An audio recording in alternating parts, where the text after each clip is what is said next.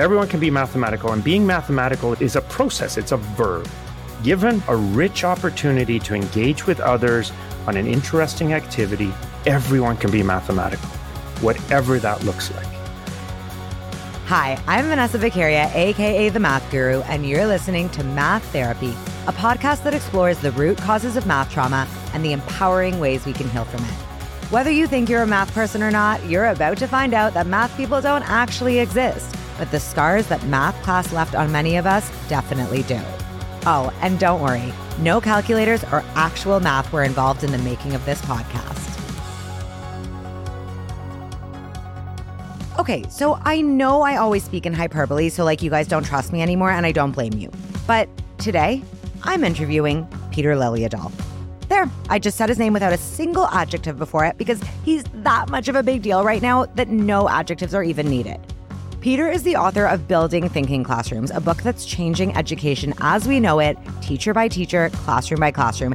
And in fact, the reason I had to get Peter on the pod is because over the past year, I literally couldn't escape him. Like, seriously, every conference I went to, his name was dropped in every presentation I was in, regardless of presenter, regardless of topic. In fact, I even noticed teachers clutching his book under their arms or like casually pulling it out of their bags when rooting around for a pencil. Like, he's a purse staple at this point. Bring your chopstick, water bottle, wallet, and like a copy of Building Thinking Classrooms. I mean, half this season, me and the guests spend quoting him. Peter is everywhere.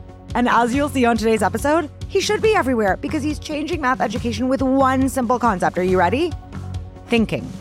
Just imagine if we taught students how to, wait for it, think. That's right, Peter is the math education hero we all desperately want to need right now. How's that for hyperbole? Okay. I've worn myself out. Let's get into it. Okay, Peter, welcome to the podcast. I can't believe you're here. I mean, we don't need everyone to know this, but I'll say it anyways. I've been boosting you up before we even hit record because I'm such a fan. All of this stuff is happening because of you. Every conference I go to, somebody has a presentation on how to use your building thinking classrooms in a different aspect of education. And I just think it's so cool. So obviously, I did my research and I read the book. Okay. Okay. I read it. Yeah. And I want to start with actually the most simple quote off your website because it's so simple, but I actually think it's so complex. And that quote is you say that a thinking student is an engaged student. Right away, I'm like, oh my God, that sounds so simple, but what does an engaged student look like? And really, let's back up. What is a thinking classroom? And how is it going to produce this engaged student? That's two questions. You can start with the first one. Okay. All right. So what is okay, so what is a thinking classroom? Let's start out let's come at it from this perspective. Building thinking classrooms is a reaction to the realization that students spend a lot of time sitting in classrooms not thinking. And this is an empirically deduced observation. I spent tons of time in classrooms observing what students are doing, what they're not doing, and so on and so forth. And the realization that students spend most of their time not thinking has been documented. And building thinking classrooms is a reaction to that realization.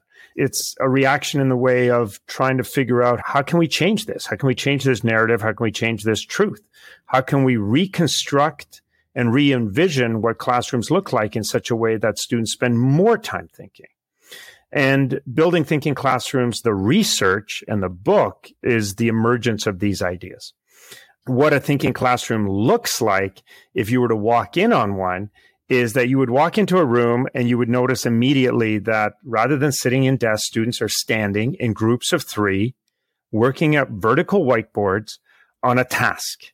And that when they complete that task, they will be given another task. And if they get stuck on that task, they'll be given a hint. And sometimes they'll be too impatient to wait for the teacher to come and give them that extension or that hint. And they'll steal the hint or the extension from a neighboring group of students. And if you spend enough time watching, you'll notice that the students are, through their engagement in these tasks, are moving through tremendous amounts of content with lots of conversation, deep understanding if you were there at the very beginning of the lesson, you would realize that these groups of three are not strategically created. The teacher hasn't sat down and carefully decided who's going to work with who. And they're not self selected groups, that these groups are randomly selected, that students are picking cards or there's some sort of a digital team maker that's being used to sort them randomly into these groups of three. And that the students are spending the majority of the time in the classroom in this very active stance, constructing understanding, co-constructing understanding, building and making meaning with other students who are also building and making meaning. That's what a thinking classroom is. I was wondering how you were going to even summarize an entire book in two minutes, but you did it actually. I'm nodding along, being like, yep, you've covered it all. Great. Yeah, that's, that's because you read the book. No, I think from it, I think it's good because it's hitting on a whole bunch of the points. But this is such a crazy question, I guess. But why is it important? I am actually thinking of a lot of teachers, and I think we can both think of those teachers who would be like, yeah, I guess, but like, why do we need kids to think in math class? Like, wh- why can't they just learn the algorithms and get through it like we all did? Because we all did, right? We all got through it. And one of the things that there, there's two ways to think about this. Number one is, did we all get through it? Because the people who are standing there saying that are, of course, by definition, the ones who got through it. The ones who became math teachers mm. were the ones who thrived and succeeded in those environments, right? But does that mean everybody thrived and succeeded in those environments? Like if we go out onto the streets and pick a hundred citizens at random and bring them into a room and interview them, how many would actually say that they were successful at mathematics and that they had a positive relationship with mathematics? And I suspect that number is very low, certainly less than five, right? That that actually would label themselves as five and a hundred thrived and enjoy. Yeah, I oh my god, I love it, bold, but like yeah, I kind of agree with you. Yeah. That's not to say that only five people got through mathematics. No. The vast majority get through mathematics. But how many of them would identify themselves as having a positive relationship with mathematics and feeling confident and sure about mathematics? I think it's a very low number. And again, I'm not talking about the ones who, who squeaked through, but the ones who actually thrived. Right. So did that method of just teach the algorithm and you'll learn it and then you'll get through it actually produce the kinds of thinkers and learners that, that we want? So why do we need to do it? Because thinking is a necessary precursor to learning. If students are not thinking, they're not learning, period. And if you have a classroom that doesn't get students to think, then they're not learning. They may be memorizing. They may be taking notes that they're going to look at later. But in that moment, they are not learning. Thinking is a necessary precursor to learning. And that is not a result that I am saying that I was the first to claim. That has been known from psychology for a very long time that thinking is a necessary precursor to learning. And then mm-hmm. what building thinking classrooms does is build environments, constructs environments that not only facilitates thinking, but necessitates thinking as you're saying this, of course, I'm nodding along, being like, yeah, that seems really obvious. But then I at the same time get so pissed off because I'm like, why do we know all this stuff? But yet, I mean, we're in different provinces, but at least, you know, in Ontario and Alberta, and I know much of the states, we're kind of like, mm, no, no, no, no, no. We need to go back to basics. We need to go back to memorizing. Like, what's going on where we're just ignoring all of the psychology? Okay, so I'm going to speculate on this because it's this is, I think this is an important question, but it's certainly not within the scope of my research. Sure. But I, my theory on this is that we forget to keep our eye on the prize, right? If our eye is on learning, if that's a goal, if learning is the goal and thinking is a precursor to learning, then we can, we can focus on thinking. But if performance is the goal, mm. if having students perform well on standardized assessments. If that becomes the goal, that's a different thing, right? Like good performance is a natural byproduct of learning, but that's only true if we keep our eye on learning. If we put our eye and our gaze and our focus on performance, then it's really easy to bypass learning, I believe. I mean, so uh, I love it, but I almost feel like we're not even giving the thinking part enough credit because you do talk about this in your book, unless I misunderstood that like ultimately the performance we're seeking would inevitably follow from a thinking class, right? Like you do say that at some points. So like tell us a bit about that because I actually think that's the that is the biggest problem. What I'm gathering over the past couple of years, the biggest problem is people will be like, yeah, love it. Cool. I mean, yes, we totally agree that we need kids to think we need them to feel better and da da da. But what about assessments? Like, what about the test? What about the marks? Like, I was just in a classroom. Actually, I was in a school in New York and I walked into their math class, their calculus class, and it was I actually tagged you on Instagram. You probably don't see it because you didn't follow me, but like you'd be so proud because the whole class, they had table groups. The entire classroom was vertical, non-permanent surfaces. They were doing all the things. And I was like, Oh my God, I love this. But I gave a whole talk to the kids about thinking and making mistakes in classrooms. That's a big thing I talk about. And afterwards, one of the girls came up to me and she was like, cool, but like, it's kind of bullshit what you're saying because at the end of the day, we're trying to get into Harvard and we need a certain mark. And I didn't really know how, and like the teachers too are kind of like, yeah, we like this idea of encouraging mistakes and thinking, but like they need these grades. Like, how do you reconcile the two? Yeah, well, I'm not sure that anybody can reconcile those two because we're coming at education from two very different purposes right. here, right? From the bottom up, what we're trying to do is create learning. And like I said, thinking is a necessary precursor to learning. So if we want to create learning as a byproduct, we have to start with thinking. So that's what my focus has been on. Let's start with the thinking. Let's get the students thinking. Let's get them thinking together. Let's get them thinking individually. Let's get them thinking about powerful mathematics. Let's get them thinking. And then the learning will be a byproduct. Performance will be a byproduct. But we're also coming at education from this other perspective, which is, and when I say we, I mean a lot of other people, not right. me, but like we as a society are coming at education from this idea of education as some sort of a gatekeeper.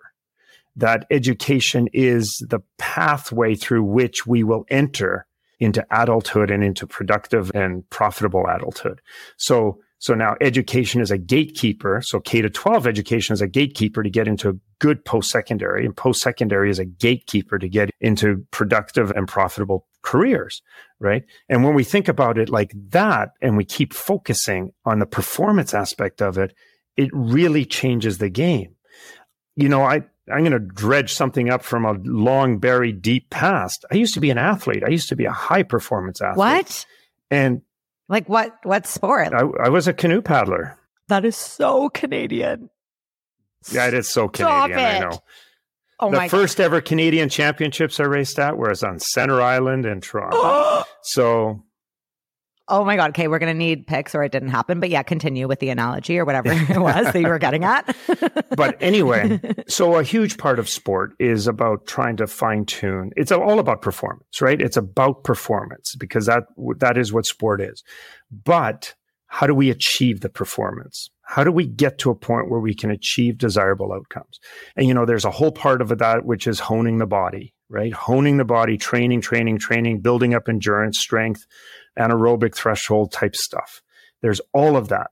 But once you've done that, there's also the psychological.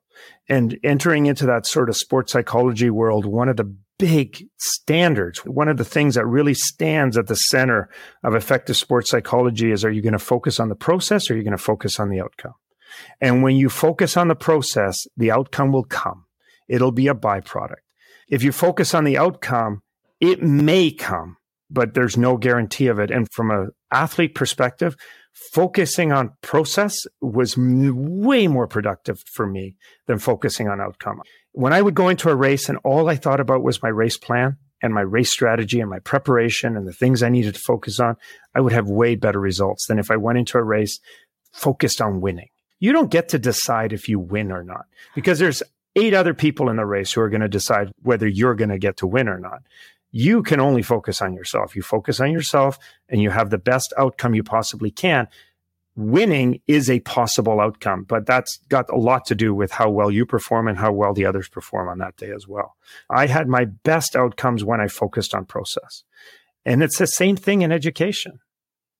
I personally really needed this pep talk. So yesterday I was trying to hit a note in the Pink Floyd solo. Do you know that the part I'm talking about? The like, no, oh my God, actually, wow, delete. Oh, you got to tell me which song. Delete the great gig in the sky. It's like the famous oh, solo. Yeah. It's like this famous, like, David can actually sing it better me- than me. The point is, who cares? The point is this, is that I was trying to do it and using all my vocal techniques and I couldn't get the note and I kept being like, oh my God. And David's like, stop it. I was like, how can I even tell that any of this practice is working? And he's like, because you're practicing. So like no matter whether you eventually hit that note or not, you are going to like build some sort of skill. And if you're only focusing on success being if you hit that note, you're going to miss all the little successes on the way, right? Like I'm working on my vocal technique. I'm working on my breath control. Maybe I'll never get that note, but it's the journey versus the destination thing. So first of all, I needed that pep talk. Thank you so much, Peter. But also I really think that is so important in math you can't i'm reading this book something about like being comfortable with uncertainty or something like that. It's like needing to know for sure. And the idea is like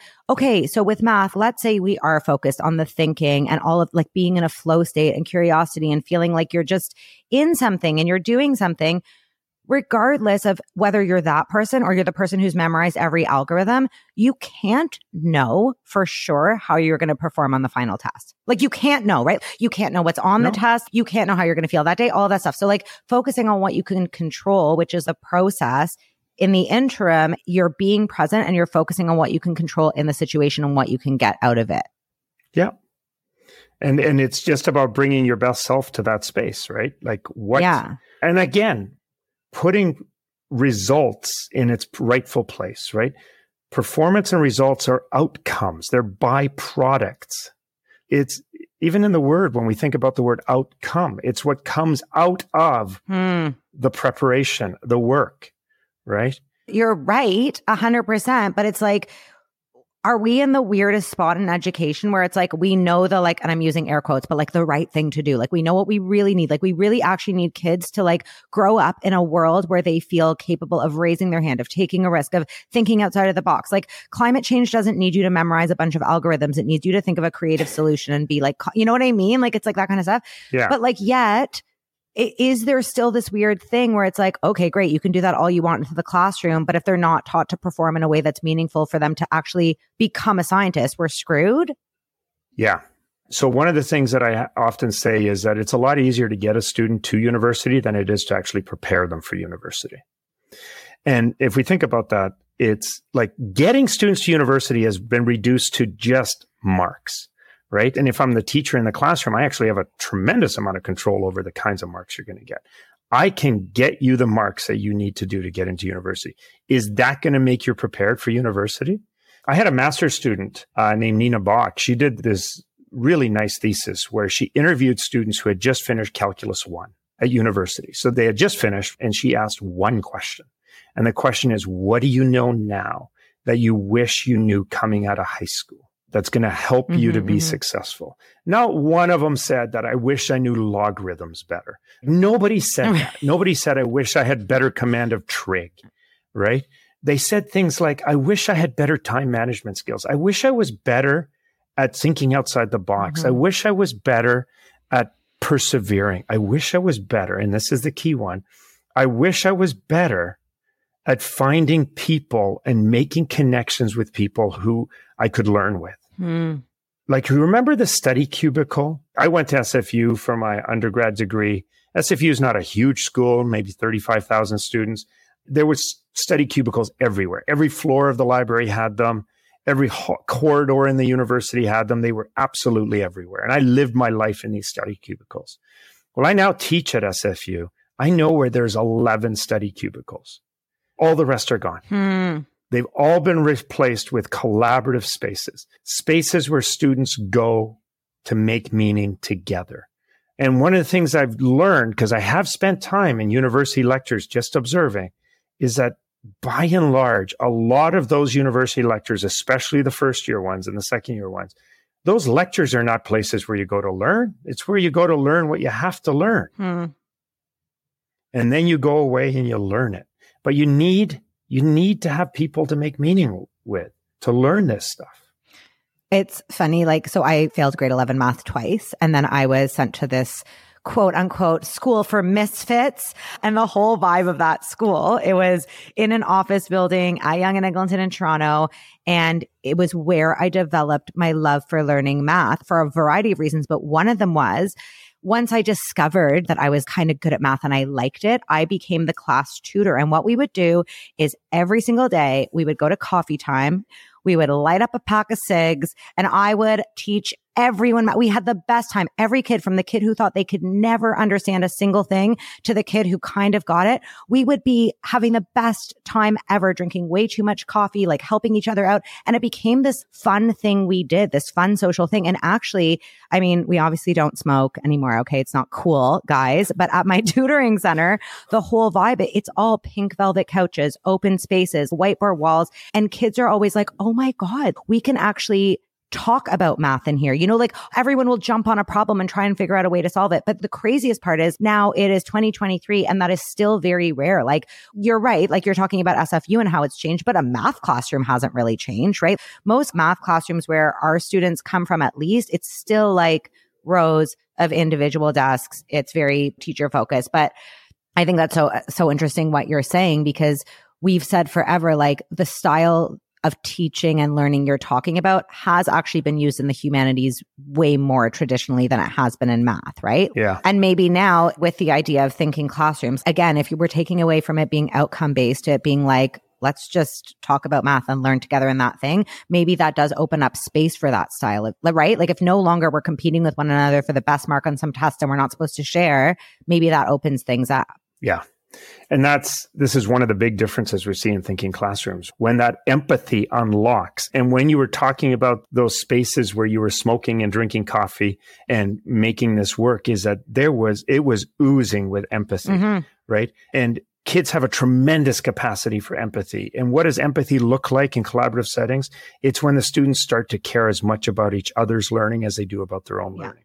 And this is one of the things we're seeing in thinking classrooms. These random groups, vertical surfaces, it's unlocking the empathy. It's no longer about that competition for mm-hmm. marks. It's about learning, my learning and your learning. And we all should be able to learn and have access to learning. So, one of the things you talk about in thinking classrooms is that leveling to the bottom concept. Do you think that kind of is part of what you're talking about here? You're talking about the consolidation piece mm-hmm. about how we consolidate from the bottom. Yeah. Consolidation from the bottom is a very teacher directed activity, but it's about recognizing that students are in different places. And originally, when I did the research, that was called leveling from the bottom. Okay, that's okay, and it. it. was so problematic having that title because I had to always explain what I meant by it. And the title came actually from how it juxtaposes with Alan Schoenfeld's work from like 1985, forever ago. He did this research on how students work in classrooms and how they problem solve and so on and so forth. And one of the things he identified was that a really common phenomenon that happens in classrooms is what he called leveling to the top. Mm-hmm. And the idea of leveling to the top is that the teacher is going to ask the students to do something. And, you know, I'm going to demonstrate, demonstrate, demonstrate. And now I'm going to turn to the class. I'm going to say, now you try one the teacher has now demonstrated how to do this and now they're going to turn the, the responsibility over the opportunity over to the students to now their job is to try to recreate what they've been shown how to do. And there's a couple of interesting phenomena that he noticed, but I'm going to layer in some of the phenomena that I noticed as well. So the teacher turns to the class and says, Now you try one. And the first thing I noticed was that the average amount of time that the teacher gives is four minutes and 22 seconds. And that's just from sitting in countless classes watching how much time is given. And there is an average. Of course, there's an average, four minutes and 22 seconds. But what was more interesting is that's not what the teachers are paying attention to. What are they paying attention to? Is what is the threshold? What is the number of students that they want to be done before they they bring closure hmm. to that activity? And it's around 30%. right? Because when 30% of students are done, when you pass that threshold, now you're having to manage the people who are done, who are now off task, right? And 30% is a pretty critical threshold around that. So this is observational. It's not theoretical. It, it's just observational.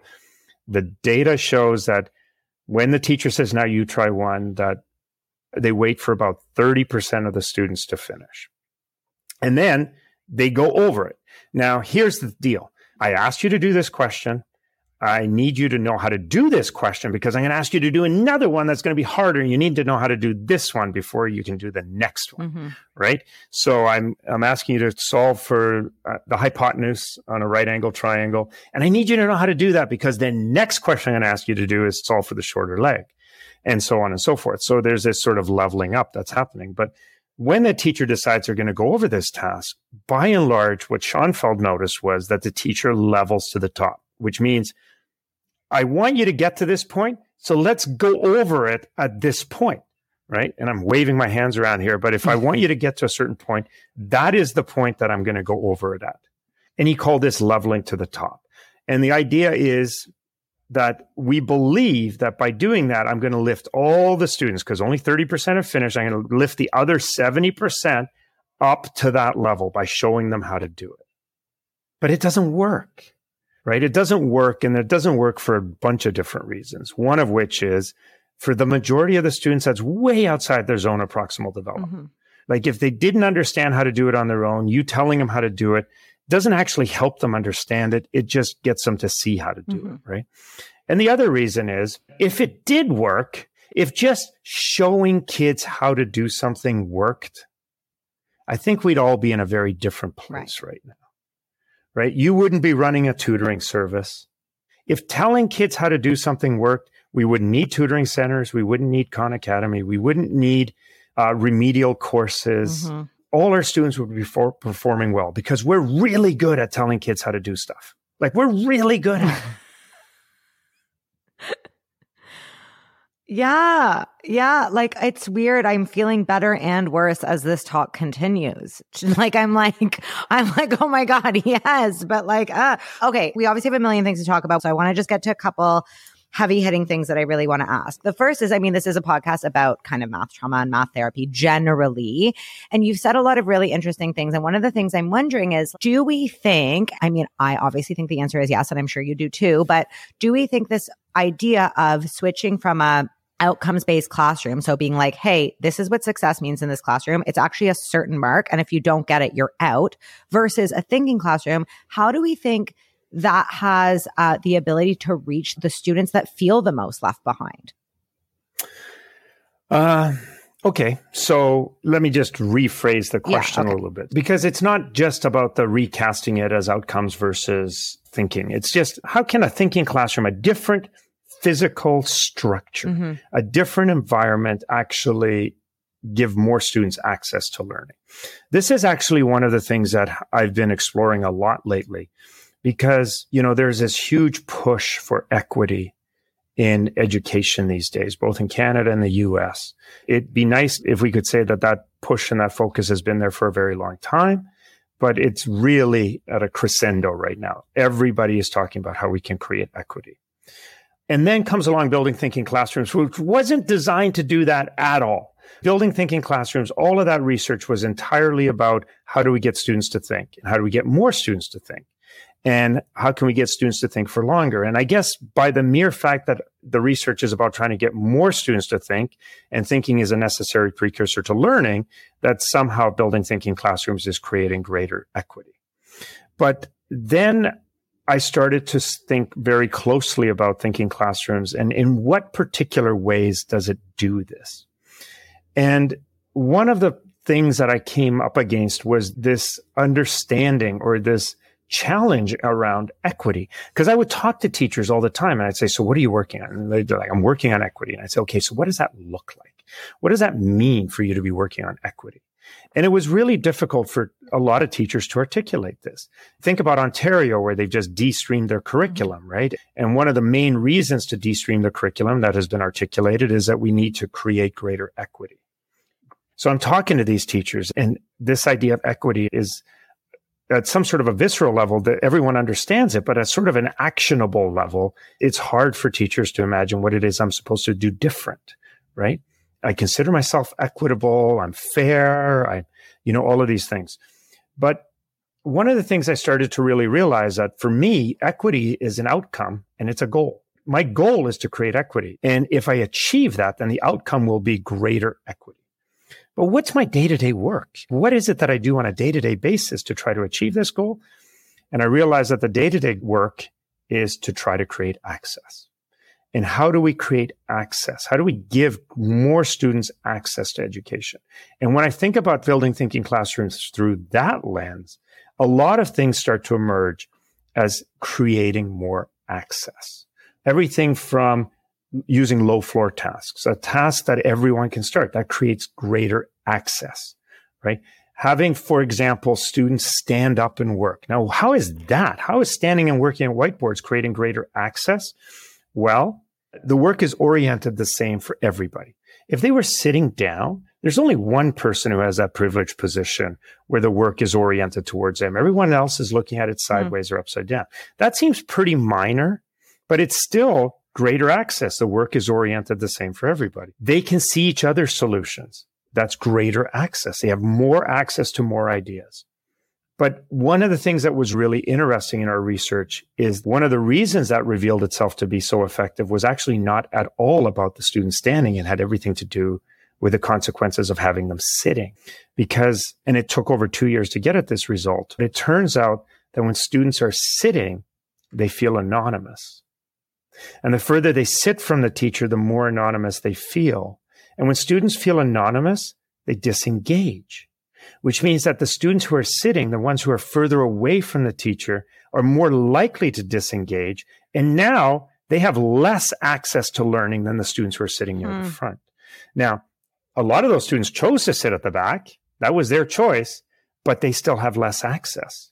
The mere fact that they're sitting in rows is creating inequitable access to education and learning on that day because the students that are further from the teacher are more likely to disengage. Getting them to stand up gave everybody the mm. same access because nobody was invisible. So it's these subtle things like this. In what ways is Thinking Classroom creating greater access? Consolidation from the bottom is about starting where everybody got to and working your way up instead of leveling to the top, like Alan Schoenfeld talked about. It's all of these little things. It's a self assessment that gives everybody access to what it is that is actually trying to be achieved here, right? It's all of these little things that are sprinkled throughout thinking classrooms, not by design. The design of thinking classrooms was to try to create more thinking. But I think as a byproduct of that, there are these, these opportunities for creating more access that are emerging out of these practices. Ugh, amazing. And I mean, the whole time I'm sort of thinking too, your idea that this is all about thinking, just the fact that you're encouraging thinking means I think that you're encouraging all ways of knowing. If that is the purpose, if it's to think, I think you mentioned this somewhere, but I don't want to put words in your mouth, that like everyone thinks. We think from different perspectives and in different ways. And especially in a math class where collaboration is encouraged, the more ways you can think about something gives you a greater advantage. So it's almost like everyone's participation is valued. Yeah. I think maybe we said this at the beginning of the podcast, but for sure for me through math therapy, like my whole goal is to simply just help people develop a better relationship with math. I don't care if you're faster. I don't care if you're getting a better mark. I don't care if you can add fractions. I just want you to feel like better, literally, like whatever that means, like a smidgen better, right? And because also too, like, thinking about equity, and maybe this seems a bit far reaching, but mathematical knowledge forever and always has been framed as the superior knowledge. Like it's the thing that makes you smart, even though like we know that's bullshit, right? Like it's just math. Who cares? But I can get off stage after shredding a six solo and no one will call me smart, but I'll tell them I'm a math teacher and they're like, you must be smart. And I'm like, what the fuck? I just like shredded a six solo in your face. You know what I mean? Like there's hierarchies of knowledge. So allowing more kids to feel better in math, I think is enabling more kids to simply feel more like they belong, like they have more worth in the world, period. Absolutely. And this is, I don't talk about this around my work around thinking classrooms, but adjacent to my thinking classroom research, I spent 20 years doing research in affect. That is one of my primary oh, research oh, areas in math education is I study affect, what students believe, what their attitudes are, what their emotions are, what their identity is and how they see themselves in the future, their relationship with mathematics. That's been what? my research staple for 20 years. That's oh, yeah. wild. I feel like I need all of it. Where do I find it? I don't want to read any academic papers though. Can you just write it in, in every a layman terms? No, that's that's all written in academic speak. Okay, no thanks. uh, but it's what's what's so interesting and powerful about that is if we think about affect as this positive thing that you're talking about and that we want students to have this positive relationship and this positive identity with mathematics and just think about how hard that is to achieve for you like these students you're working with you got pink couches and coffee and you got and you're wanting them to have this experience right like it takes a lot tremendous amount of work the flip side of that coin is just think how easy it is to ruin that. Yeah. Think how easy it is to get students to become disaffected mm-hmm. with mm-hmm. mathematics. Mm-hmm. And once a student feels at risk, once they feel that they are hurting, that their emotions are trending towards a negative, the door just closes. There isn't any learning going on there, right? And this has been proven over and over and over again that when students approach mathematics with negative affect, they're just not learning. Mm-hmm, right? Mm-hmm. When they are fearful of mathematics, when they are fearful of anything, and when you trace back students' autobiographies around their experiences with mathematics, there's so many similar stories. And the stories are this I used to like math, I used to be good at math. And then at the end of the story is I'm fearful of math. I don't like math. I, you know, I'm glad I'll never have to take another math course for the rest of my life. But where was the transition? And almost always that transition is some amount of speed coupled with public shaming. Oh like somehow yeah. those two things together are just the key pivotal moment where students transform their identity and their relationship with mathematics. And then there isn't, they're no longer grasping to learn, they're grasping to mm-hmm. survive, right? Yeah. They're grasping to get out of this lesson with the least amount of emotional yeah. and social damage possible.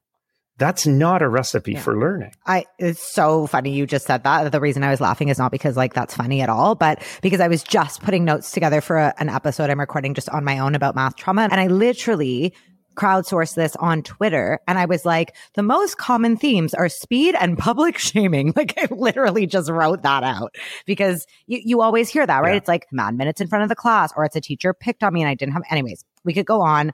We have to wrap up because time is just flying by. I need to ask one question though that I'm just dying to know before we get to the two final questions. They're just like super fast. Have you faced resistance? Like, are people like, uh, like cancel Peter Liljedahl? Like, no thinking. like I feel like with any um, amount of fame, right? There's always the haters. Like, do you have haters? I don't know if I have haters. I haven't encountered haters oh. per se. I would. I'm sure they're out there.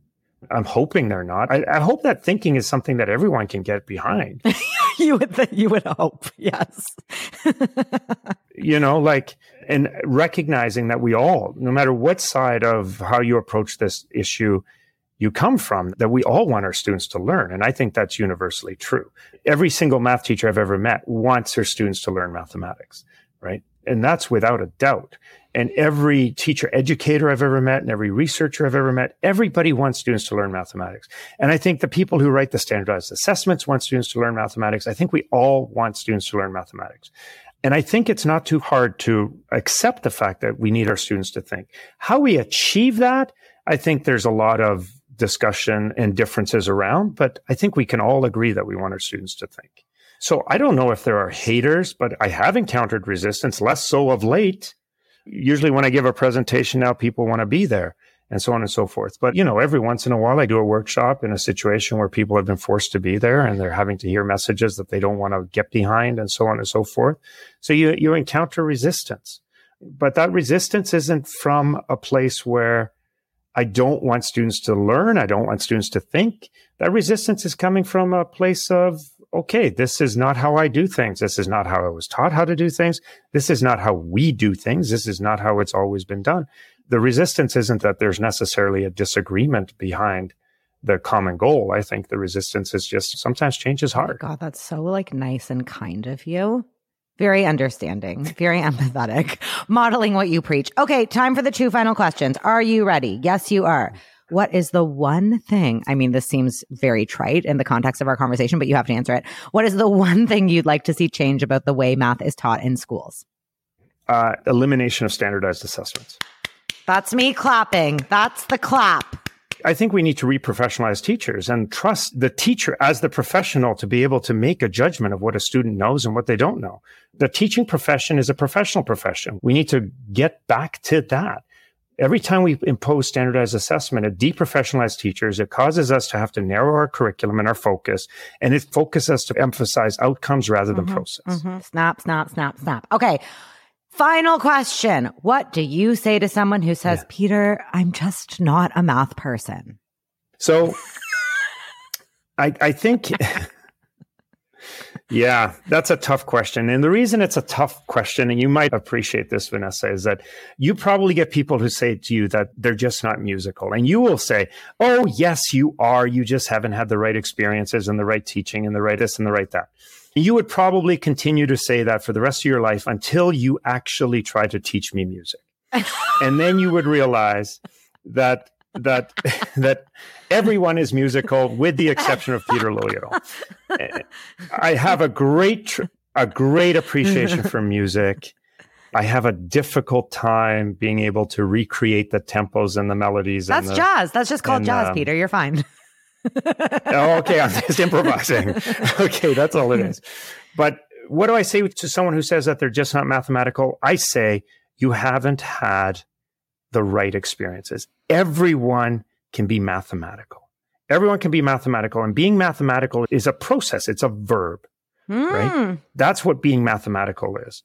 It's what you have experienced in your life is a whole bunch of mathematics as nouns, and you have learned that you are not good at mathematics as a noun, but everyone can be mathematical. Given a rich opportunity to engage with others on an interesting activity, everyone can be mathematical, whatever that looks like. I, I mean, just, I'm just deep sighing because I loved it. Math as a verb. And also, I have to say, I just interviewed Deborah Peart. Her whole thing is the mather movement and it's turning math into a verb which is to math. So like her whole thing is stop calling people mathematicians, call them mathers because everyone is doing math as a verb. This has been so fun. I can't believe we did it. I can't believe we met. I can't believe we're both Canadian. I can't believe you used to be a professional paddler. And honestly, you're changing the world. This is so cool. And I think you're great. Thanks, Vanessa. I think you're great too. And I'm going to correct this great, egregious oversight of not following you on Twitter. oh my God, this is actually a huge deal. Are we still recording? Yes. Okay. This is a big moment. This is a big moment for me. Thank you so much. Peter Liljedahl has followed me on Twitter, everyone. I don't know. I, have you? Have you? I'm going to check. I will. I, I'll do it right now. Bye. Okay, what a guy. I mean, what a guy. Who is this guy? Is it just me, or are you also stuck on like the whole pro canoe paddler thing? Like, how many lifetimes has Peter Liljedahl even lived? His vision for math education is becoming revolutionary. And okay, seriously, just last week, I was at a conference and a presenter said, I've turned my classroom into a thinking classroom. Like, it's just in the vernacular of every educator now. How crazy is it that all this time, no one in curriculum design or education thought about what it means to teach students to think. I mean, like, what? I have a lot to think about. And yes, I did that on purpose. And I know you probably do too. And guys, I can't emphasize this enough. If you're an educator, get yourself a copy of Peter's book. Trust me, I don't even like reading that much. And I loved it. If something in this episode inspired you, please tweet us at Math Therapy. And you can also follow me personally at The Math Guru on Instagram, Twitter, and TikTok. Math Therapy is hosted by me, Vanessa Vakharia. It was created by me and Sabina Wex, and it's produced and edited by David Coachberg. Our theme music is by Goodnight Sunrise. And guys, if you know someone who needs math therapy or just needs to hear someone else getting math therapy, please, please, please share this podcast and rate or review it on whatever podcast app you use. Those things actually make such a big difference for us. I'm determined to change the culture surrounding math, and I need your help. So spread the word. Until next time, peace, love, and pie.